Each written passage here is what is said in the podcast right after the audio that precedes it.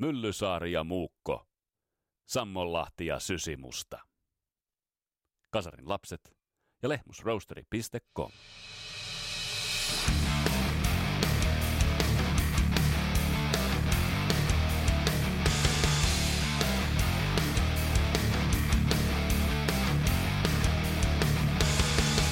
Journey on yksi amerikkalaisen AORn suurista, mutta silti se on jostain syystä monella tapaa hämmästyttävän kasvoton bändi. Tässä kohtaa rinnastuu jopa Totoon.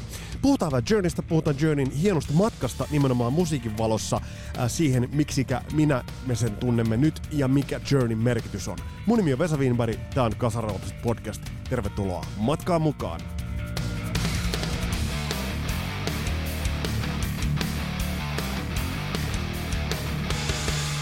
Ja tämä podcast pahdetaan kasaan tuttu tapaan kaupallisessa yhteistyössä Suomen parhaan pahtimon Lehmus Roasterin kanssa ja rokataan Skippers Ampsin loistavien loistavien nuppien kaappien kautta. Skippers Amps löytyy muun muassa Instagramista. Ja mitä tuohon kahvipuoleen tulee, niin koodihan on tuttu, Rock and Roll Never Dies, sillä 15 pinnaa alennusta.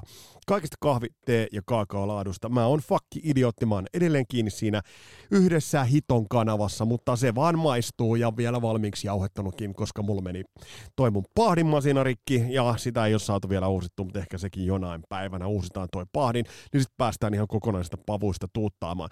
Ja hei, pikku kahvivinkki muuten tähän, kun te keitätte sitten kahvia, tiedätte se sodatinpussi, siellä nyt vakiokuuntelijoista roistolainen vannoutunut mikrokavin ystävä, terveisiä vaan. Nyt ei mikroteta, mutta kun sä keität sit kahvia, niin kun se on siinä, tiedät, valuu siihen suoratin pussiin, niin sekoita sitä vähän siellä. Hyvä kikka ja kastele se suoratin pussi. Näin ainakin tuottaja Taskinen on mulle sanonut, ja hän on kahvien osalta melkoinen esikuva. Mutta lähdetään lippumaan pikkuhiljaa itse aiheeseen. Meillä on itse asiassa tämän kertaisen jakson lisäksi, niin meillä on paljon ajankohtaista asiaa lähiaikojen tapahtumiin. Ja jakso numero 200 lähestyy aivan tuota pikaa.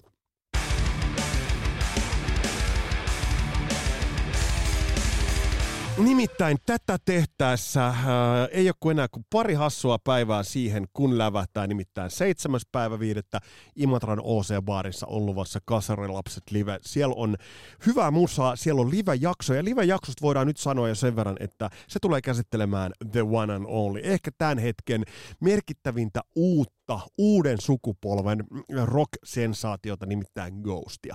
Ghostia on kysytty multa tosi paljon, ja nyt saadaan Ghostmies ja kasarilapset ääni. Panu Markkanen saadaan, saadaan vieraaksi tonne liveiltaan, ja tuu mestoille OC Bar, kello 19 alkaa, siellä on DJ-musaa ja sitten sen jälkeen läväytetään ää, alkuspiikit, alkujonnot siihen ja sitten tulee live-jakso ja tosiaan live-jaksossa Ghost. Ja kaikki mitä muutakin täällä nyt puhelimet jo itse asiassa kilkkaavat, täällä taitaa tulla viestiä liittyen tuohon kyseiseen iltaankin, se on hyvä merkki vaan.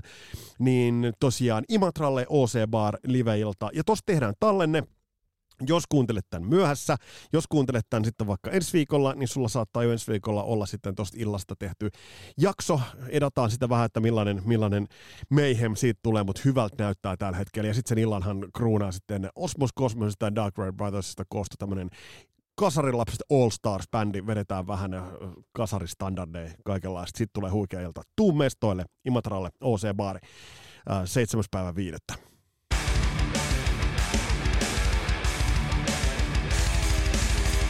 Ja mitäs muuta tapahtuu? Def Leppard on julkaissut pari aivan aivan loistavaa biisiä. Kun noita biisejä on nyt tässä kuunnellut ja niitä on tuutannut menemään, ne on ollut niin loistavia biisejä, että on alkanut pyöriä jo päässä se, että, että miten, mitä bändille tekee se, kun pääsee noin vapautuneesti tilasta tekee noita kappaleita.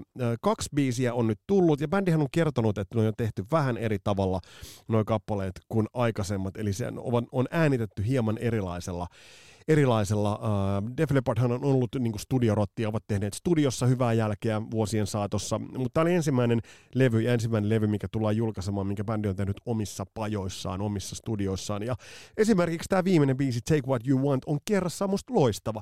Ja nyt pitää muistaa se, että noin tällaisia 60 äijiä, me ei enää voida ottaa sieltä uutta Pour Some Sugar on Meitä, tai me ei, meidän ei kannata sieltä enää ottaa uh, uutta hysteriaa tai, tai, tai uutta fotografia. Mutta sen sijaan sieltä tuli mun mielestä helvetin hyvin rullaava biisi, joka on todella mun mielestä verevä, verevä, verevä biisi ton ikäisiltä ukoilta. Hyvät soundit, ehkä vähän kaipaisi niitä soundeja, mitä nyt kasarilla oli vähän isompaa, vähän ilmavampaa, vähän röyhkeämpää. Nyt, nyt monesti se on liian kom- kompressoitua, liian kasaan painettua.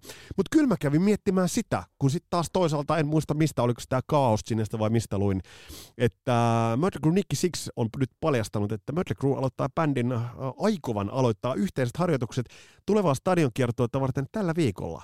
Hyvä jätkät.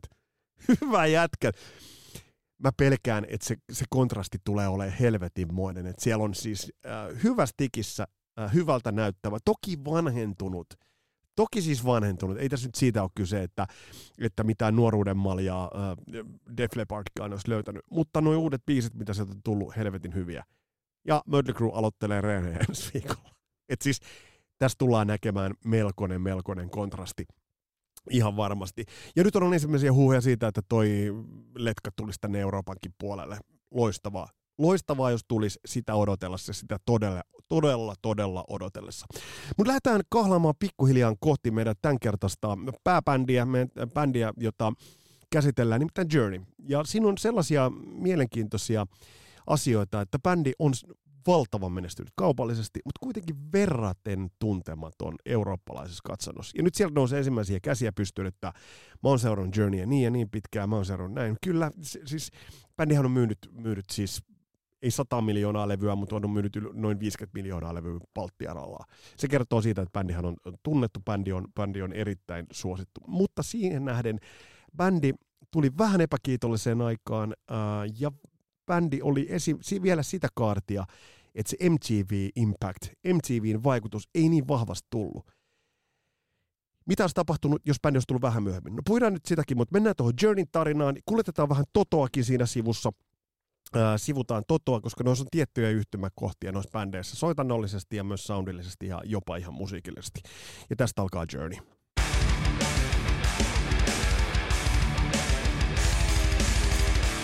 Lähdetään liikkeelle pikkasen tuoreimmista käänteistä.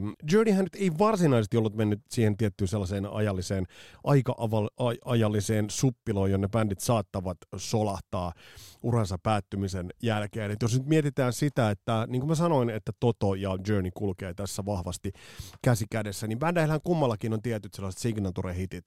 Et jos tiedetään se, että Totolla on Africa – on, on valtaisa leka, niin yhtä, vastaavalla tavalla voidaan Journeystä puhua äh, heidän Don't Stop Believing biisin osalta voidaan puhua, että siinä on se heidän vastaava, vastaava biisi. Iso All American bändi, ja jos nyt ajatellaan sitä, että mikä ton bändin merkitys on, että bändillä oli kaiken kaikkiaan 19 top 40 sinkkua Jenkeissä – mikä on todella, todella kova määrä, niin Don't Stop Believing kappaleesta tuli esimerkiksi iTunes latauksissa tuli yksi suosituimmista kappaleista.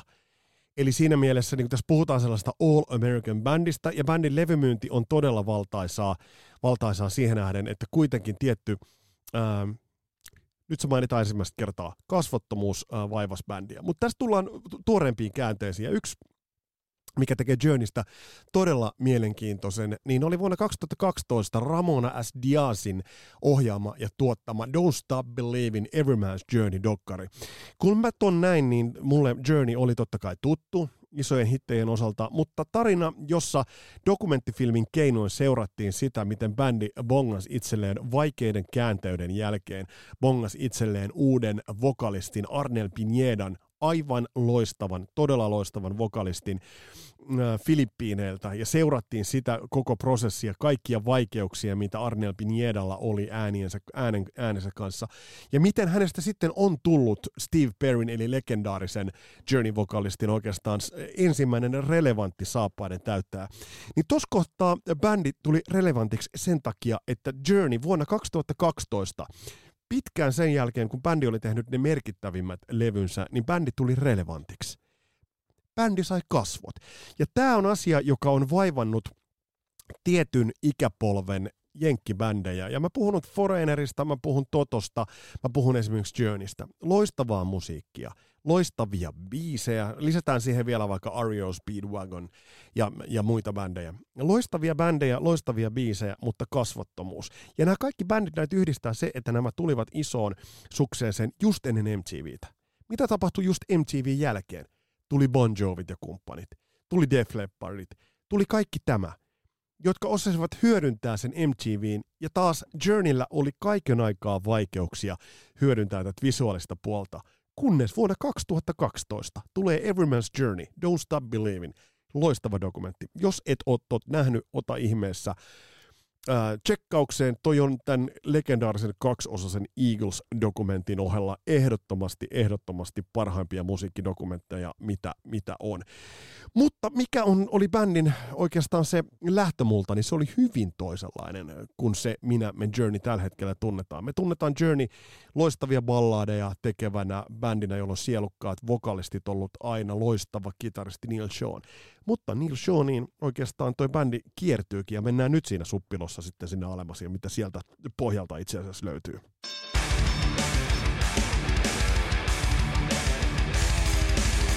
Journeyn ura menee niinkin kauas taaksepäin. Tämä on itse asiassa ei ole ensimmäinen bändi, minkä bändin ura menee pitkälle kauas. Se menee 70-luvun alkupuolelle saakka. Ja ei ole ihme, että jos kuuntelee bändin ensimmäistä levyä, joka ilmestyi vuonna 75, niin sieltä kuuluu vahvasti progressiivisia, vähän sellaisia niin kuin utusia vaikutteita.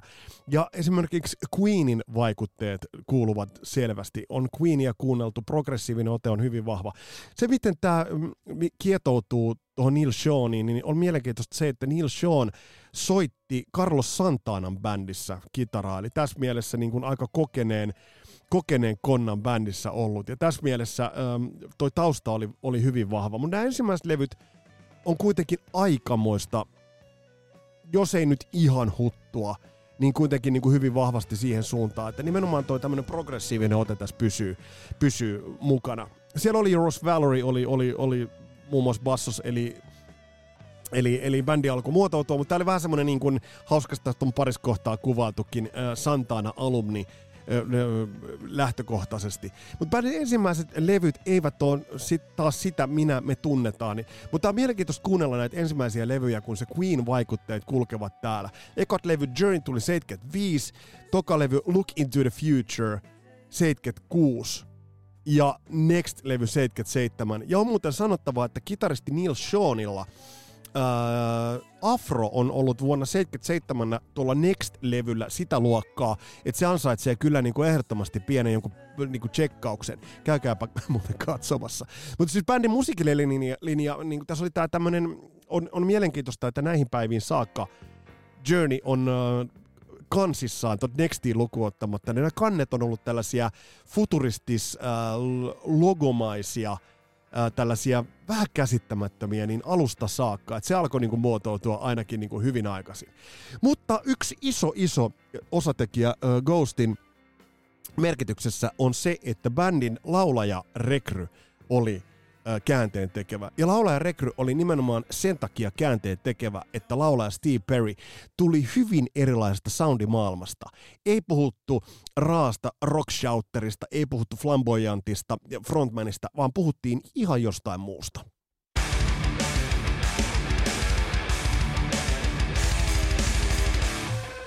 Iso käänne bändille oli se, kun bändi laittoi hynttyytään yhteen uuden laulajan, äh, nimittäin Steve Perrin kanssa. Steve Perry on siinä mielessä mielenkiintoinen laulaja, että hän tuo hyvin soulahtavan, hyvin erilaisen äh, äänimaiseman. Äh, bändi oli itse kypsynyt täysin tähän äh, hieman niin kuin mystisempään kamaan. Neil Sean on sitä kuvailut, että soitimme ja jammailemme vain itsellemme. Eli tässä kuulee tämän Steve loistavan sielukkaan äänen. Aivan, aivan loistava. Is the Sky, tästä biisistä tuli ensimmäinen hitti, varsinainen hitti. Ja ei muuten ihme, että ne Queen-vaikutteet siellä tuli, nimittäin bändin manageri hommas Roy Thomas Bakerin, joka kyllä oli tuottanut myös Queenia tähän tuottamaan. Et bändistä haettiin tässä vaiheessa mun mielestä vähän erilaista, selkeästi. Mutta kun tullaan Wheel in the Skyn kertsiin, niin tää on aivan järjettömän kova. Ja toi Steve Perrin kirkas soundi on täysin ää, ää, jäljittelemätön. Ja vaikka bändi olisi soittanut vähän monimutkaisempaa, niin kuten mä tuossa totesin, Neil Sean on sanonut, että, että, että, että kama, mitä bändi teki aikaisemmin, oli loistavaa, mutta se oli vain niin itselle sisäänpäin lämpeävää. Tää ei toden totta ollut sisäänpäin lämpeävää. Infinity-levy, jolla oli ensimmäisen levy Steve Perry äh, vuonna 1978, meni hienosti siellä 21. Ja tämä alkoi avaamaan äh, äh, bändille iso uraa. Isoja rundeja Black Sabbathin, Judas Priestin, Emerson Lake Palmerin kanssa. Ja sitten täällä, mikä on mielenkiintoista, niin täällä vilahtelee tuttuja soittajia. Muun muassa täällä on rumpuja soittanut äh, paikotellen Ainsley Dunbar joka on soittanut, muistatte missä, Whitesnake 87.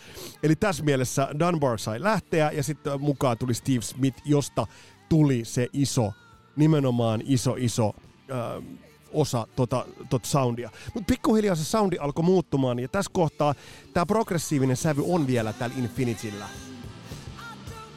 Mutta äh, radiosoitto janos ihan jotain muuta, ja äh, jo tuolla levyllä oli loistavia. Sitten jos nyt ajatellaan lights joka on noussut, noussut Journeyn varmaksi tällaiseksi live-standardiksi, niin tältä löytyi jo sitä oikeastaan. Se monimutkaisuus äh, oli tiessään, ja itse asiassa nyt tuli se yleisöystävällisyys. On toi siis, mun on pakko tuosta Steve Perrin äänestä sanoa, että niin kuin, Mä en nyt vertaa sitä Rauli Banding Soveri oikein vaan sen takia, että Raulilla on valot biisi, mutta niissä kummassakin äänessä on se sielukkuus. Vaikka täysin erilainen ääniala, mutta kummassakin äänessä on toi sielukkuus. Mutta siitä al- alettiin mennä kohti sitä Amerikanaa. Et jos ajatellaan, että, että Infinity-levyllä oli jo um, Lights ja Wheel in the Sky, niin sitten lähdettiin niin kuin isosti. Seuraava levy Evolution tuli vuonna 79 ja sieltä löytyy jo sitten sitä isompaa hittikamaa. Loving Touchin, Squeezin, eli toi radioystävällisyys lähti niin kuin löytymään bändin sointiin. Ja tässä haettiin tavallaan uudenlaista soundia, joka ei ollut ö, enää ainoastaan Uh, siinä ei ollut se progressiivisuus, vaikeus, vaan tässä alkoi olla bluesin sävyjä.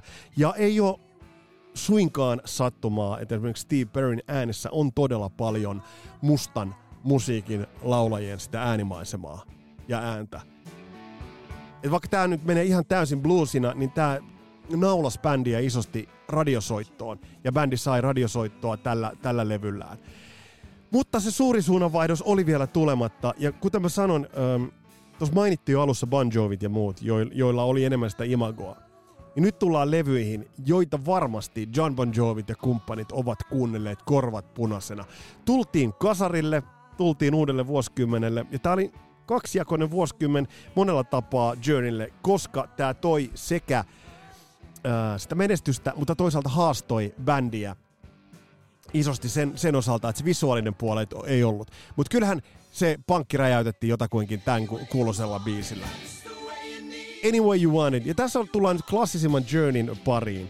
Helppo kertsi, kuitenkin pieni mutkaisuus. Täydellinen radiosoundi. Täydellinen radiosoundi. Ei ole ihme, että stadionit alkoivat bändille maistua. Ei ole ihme, että bändin äh, urakehitys lähti siihen suuntaan, että alettiin puhua nimenomaan stadion bändistä. Bändi äh, teki isomman isomman tuotannon ja nimenomaan suuntasi Amerikan maagisille stadioneille. Tai jotakin mä oon miettinyt sitä, miten hieno olisi ollut nähdä 80-luvun alun näitä täystadion huutaa. Ai helvetti. Tää levy meni, äh, ja tää biisi meni siellä 2-3 Billboardin top 100 listalla, eli siinä mielessä todella, todella onnistunutta, onnistunutta myös kaupallisesti ja bändin kokoonpano. Eli, ja sitten tuli The Babies-bändistä äh, pianisti Jonathan Kane, ja Babies hän taas sitten yhdistyy myöhempiin Neil Seanin vaiheisiin, kun puhutaan Bad Englishista, johon sitten taas entinen Babies-laulaja John Waite, joka sitten taas teki Missing You-kappaleen, pysyttäkö mukana. Eli siis tämäkin on taas semmoinen, mistä niinku voisi vois, ähm, vois sen sukupuun vaan niinku piirtää. Äh, Departure-levy, tasavahva, todella todella hyvä. Pitkä levy, yllättävän pitkä levy, että tämä niinku 14 biisiä mietin, että siinä mielessä, että paljon sillä alkuperäisellä ollut. Mutta bändi jatkaa työstöään ja bändi jatkaa ja sitten sit tullaankin sen varsinaisen, varsinaisen ison lekan pariin.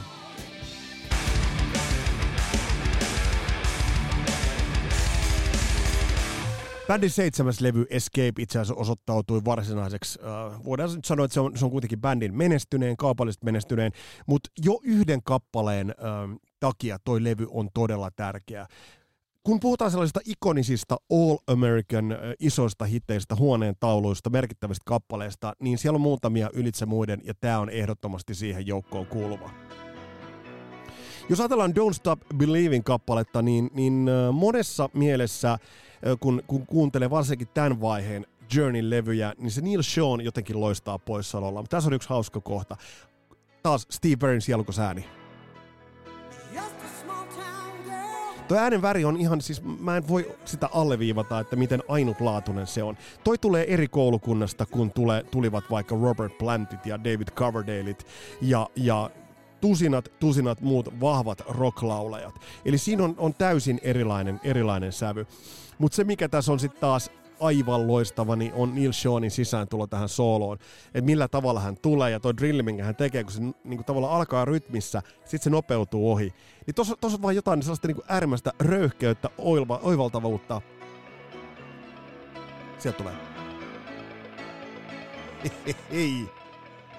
Ja täältä löytyy loistava Spotify-lista This is Journey, se kannattaa ottaa haltuun. Sieltä lähtee ja makea bändit on tohon loppuun. Tämä on monella tapaa tämä kappale on merkityksellinen. Ei ole sattumaa, että tämä oli vaikka Sopranos sarjan viimeisen tuotantokauden viimeisessä jakson viimeisessä kohtauksessa soi nimenomaan Don't Stop Believing.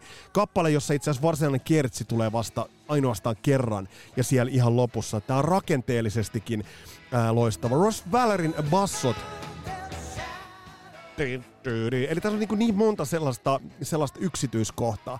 Mutta tämä levy on muutenkin mielenkiintoinen. Ja jos nyt ajatellaan 80-luvun, tämä ilmestyi vuonna 81, ja ajatellaan nyt 80-luvun puolen isoja hard rock-levyjä, niin tämä, tämä on ollut merkittävä esikuva monella tapaa, että jos Don't Stop Believing, Believing biisiin ei monet kyenneet, niin ajatellaan Stonein lavinta kappaletta ja miten tämä lähtee. Niin tässä puhutaan jo sellaisen amerikkalaisen hard rockin niin ABCstä. Helppoa, kevyttä, ja todella, todella vaivatonta. Mutta edelleen tässä kohtaa, kun katsoo bändin videoita, niin, niin äh, varmasti hyvä livebändi, mutta jotain siitä vaan jäi puuttumaan. Äh, levyä myytiin äh, miljoonia kappaleita.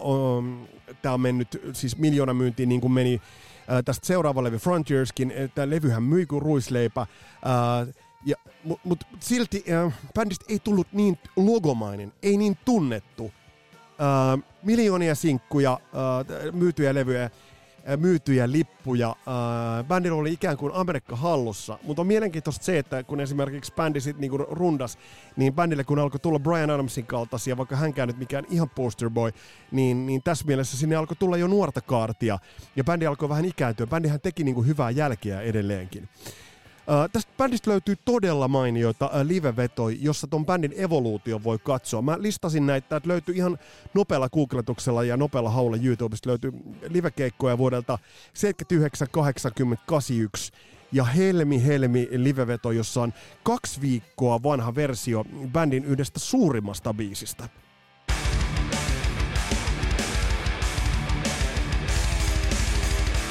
Toi MTV on kulkenut tässä jo lukusassa, lukusassa vaiheessa mukana ja se oli tärkeä monellakin tapaa, koska se esitteli uusia bändejä uusille yleisölle.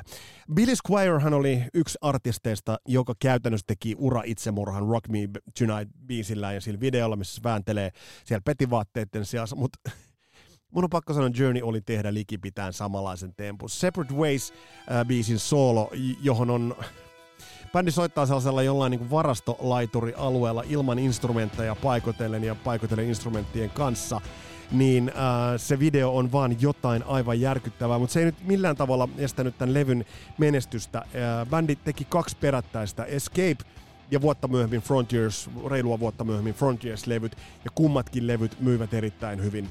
Tämä oli toiseksi myydyin levy Frontiers. Äh, Tämä julkaistiin 83 ja tämä meni kakkossialle Billboard-listalle. Ja tältäkin julkaistiin useampia useampia hittisinkkuja. Tämä on itse asiassa ensimmäinen biisi tietoisesti Journeyä, mitä mä oon aikoinaan kuullut, kun mä olin vaihto silloin mä mietin, että mikä tämä bändi on, kun tämä biisi on näin hyvä, mutta ei missään soiteta. Ja sitten mulle vaan kommentit oli, että no se on vähän, se on itse asiassa vähän niin kuin jo vanhempaa sorttia. Eli tuo oli niin kuin mielenkiintoista, kun tuo MTV tuli tohon väliin, niin miten nopeasti bändit itse asiassa vanhenivat. Mutta tämän kappaleen, tässä on monta nyanssia, ja mä kaivan tuolta toisenkin esimerkin vielä siitä, siitä AOR Finessestä, mitä itse asiassa Journey toi tässä kohtaa. Ää, tältäkin levyltä lukuisia hittejä, mutta siis tää kertsi, onhan tää nyt vaan asesta riisuva. Makea toi iso soundi, todella orgaaninen toi iso 80-luvun soundi. Mutta tältä levyt löytyy yksi kappale, jota mä oon itse käyttänyt ja tainnut sen jossain kohtaa mainitakin äh, sellaisena, että miten AOR ja miten merkittävä, miten merkittävä äh, tuollaisessa niin AORssä on esimerkiksi haitsu, ja tästä on niin loistava esimerkki, on Ask the Lonely-biisi, ja tämä kertsi ja se läski haitsu, joka on avattu just oikealla tavalla, jotta se saadaan kulkemaan näin helvetin hyvin. Niin tää on, tää on hieno esimerkki siitä, että, että, että miten se soundi oli myös bändillä hallussa. Ja edelleen tuon Neil Seanin kitari, kitarointia ja soitantaa, kun katsoo, niin hän ehkä annosteli sitä vähemmän studiomuusikkomaisesti kuin mitä Steve Lukather teki omansa. Että äh, Journeyssä ei ollut niin pinnassa se tap, taipumus ja tahto näyttää aina välillä, että kattokaa mitä me osataan. Kyllähän sitäkin tekivät, mun Journey uitti sen paremmin osaksi biisejään. Ja tässä kohtaa se ei ollut niin leimallista. Mutta nyt tulee tää helmikohta. Kuunnelkaa kun Haitsu alkaa laukkaamaan. Makea. Oikein kunnon niin kuin just sopivasti auki oleva haitsu, joka, joka niin kuin soi todella, todella, todella siististi. Mun nuo ajat, kuten mä totesin, niin eivät olleet bändille helppoja. Tuossa kohtaa ehkä se sellainen musiikillinen hiatus, musiikillinen kaari vääjäämättä alkoi tulla kohti, kohti ähm, alamäkeä, koska tiedetään se, että nyt oltiin vuodessa 83. 83 ilmestyi bändin viimeinen aidosti merkityksellinen levy, eli puhutaan tuosta Frontiers. Siinä oli Escape Frontiers, 81-83. Tämän jälkeen kokoonpano bändillä alkoi elää, ja on jollain tavalla erikoista, että siinä vaiheessa, kun bändi vähän niin kuin yritti ja näytti siltä, että he yrittäisivät löytää sitä visuaalista puolta ja tekivät itse asiassa hyvän levyn, Race on Radio, niin mä muistan, kun tämä levy ilmestyi, niin tämä ei ollut mitenkään relevantti levy, vaikka tämä levy on nyt, kun mä oon kuunnellut tätä podcastia valmistellessa, niin tämä on hyvän soundinen levy. Tämä, tämä soundaa likipitäen siltä, miltä levyn olisi pitänyt soundata vuonna 84. Tämä levy tuli vähän liian myöhään, koska pitää muistaa se, että 86 sieltä oli ihan kulman takaa. Sieltä oli jo tullut, tulossa, ellei jo tullut Slippery When Wet, ja aivan pikapuoliin sen jälkeen sieltä tulisi Hysteria. Ja Pyromania oli tullut jo 83. Bändin parasta ennen päivä tässä kohtaa pikkasen meni ohi. Vaikka tämä levy on hyvä, Raised on Radio on loistavaa radiorokkia, erittäin amerikanaa, erittäin hienosti soivaa radiorokkia, mutta bändin kokoonpano alkoi elää, Ää, ja, ja tämä itse asiassa niin teki bändin, bändin uran sitten, niin laittaa, tässä on hyviä juttuja niin kuin siistiä. Sitten tulee taukoa ja sitten tulee reunion ja tulee ynnä muuta. Että tämä noudattaa hyvin paljon samaa kaavaa kuin vaikkapa tietyllä tavalla Acceptin ura. Pikkasen eri aikajänteellä vaan. Mutta se, että bändin parasta ennen päivä tuossa kohtaa vaan niin tuli tiensä päähän, tai sekä se todettiin, että se oli mennyt jo, ja bändin ei ollut paluuta. Kunnes sitten vuonna 2012, vaikka tässä oli erilaisia kokoonpanovaihdoksia, erilaisia kokoonpanoja, ää, tässä välissä. Ja on pakko nostaa esille myös se, että tässä oli myös loistavia sivubändejä. Jos nyt ajatellaan sitä, että, äh, jos ajatellaan sitä, että, että tässä oli äh, Bad English, tuli Jonathan Kane ja Neil Seanin äh, työjälkenä. Ja mun mielestä Bad English teki ainakin yhden levyn, joka olisi voinut mun mielestä olla itse asiassa Journey-levy. Siinä oli John Wade laulamassa, mutta jos siinä olisi ollut Steve Perry. Steve Perry sitten niin kuin hävisi äh, mun mielestä niin kuin jotakin kuin Pieru Saharaa. Steve Perry kor- korvattiin Steve O'Jerilla, äh, joka oli laudannut mun mielestä tyket tossa. Jos olet laudannut tyket tossa, niin siitä pitäisi saada jotain niin kuin miinuspisteitä.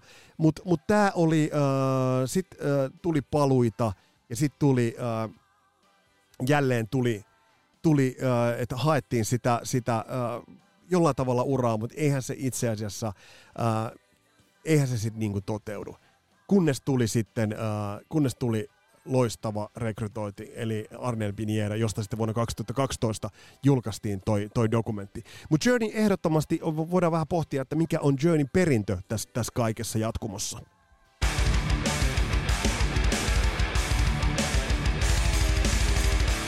Journey on ehdottomasti osa amerikkalaista isoa a, a, Amerikanaa, sitä isoa jatkumoa. Bändillä ei ole varmasti mitään todistettavaa. Bändi on myynyt lukuisia lukuisia miljoon, kymmeniä miljoonia levyjä ja jättänyt jälkensä. Jos nyt tähän niin loppuun kiteytetään vähän sitä, että mikä se Journeyn jälki on, niin se on siellä on häivähdys sitä alkuvaiheen progressiivisempaa, vähän vaikeampaa, mutta siellä ei ole sitä leimallista ylisoitantaa, mihin taas Toto ajoittain menee. Bändin rasitteena on hieman leimi äh, visuaalinen imago, mutta sille nyt bändi se... Äh, bändillä ei nyt varsinaisesti ollut intressiä edes tehdä sitä. Että ajatellaan, että Arnel Pineda, joka tuli bändiin sitten, niin Arnel Pineda oli oikeastaan, äh, oli sitten äh, ensimmäiset sellaiset tuoreet, raikkaammat kasvot. Äh, Mutta sitten soundillisesti tyylikästä, tyylikästä äh, äh, synien käyttöä, Neil Sean annostelee omaa soittoa todella hyvin. Ja kyllä se on mun mielestä sellainen, äh, voidaan rehellisyyden nimissä sanoa, että äh, Journey on yksi isoja esikuvia myös monille monille tulevien tulevien sukupolvien bändeille. Ja väitänpä jopa, että siinä vaiheessa kun kuunneltiin Toton Seventh Onea, niin myös Toton leirissä oltiin kuunneltu sitä, mitä Journeyssä oltiin tehty. Tämä kaikki on sitä Journeyn isoa esimerkkejä. Se ei ole ihan vähäpätöinen asia. Spotifysta löytyy loistava lista This is Journey. Sieltä puuttuu yksi biisi loistavalta Arne Pinjenen kanssa tehdyltä ää, levyltä tuorempaa tuotantoa, eli, eli Resonate-biisi kerrassaan loistava. Kerrassaan tuolta Eclipse-levyltä, joka oli 2011 tehty nimenomaan Arne Pinjenen kanssa. Mutta kannattaa bändin tuotanto checkata, ja tosiaan korjataan vielä, että se dokumentti tuli myöhemmin 2012, ja toi Arnian Piniedan uh, rekry tapahtui jo aikaisemmin, ettei me ihan sekoiluksi. Mutta tässä oli tämänkertainen kattaus uh, Journeyin. Uh, katsotaan vähän, mitä tuleman pitää.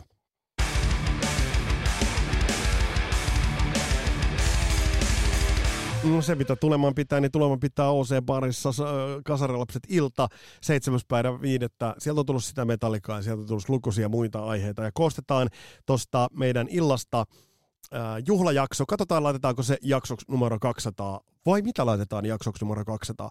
Laittakaa ehdotuksia. Tässä oli tämänkertainen Kasarilapset podcast. Mun nimi on Vesa Wienberg. Mukavaa, että oli kuulolla. Palataan asteelle. Moro!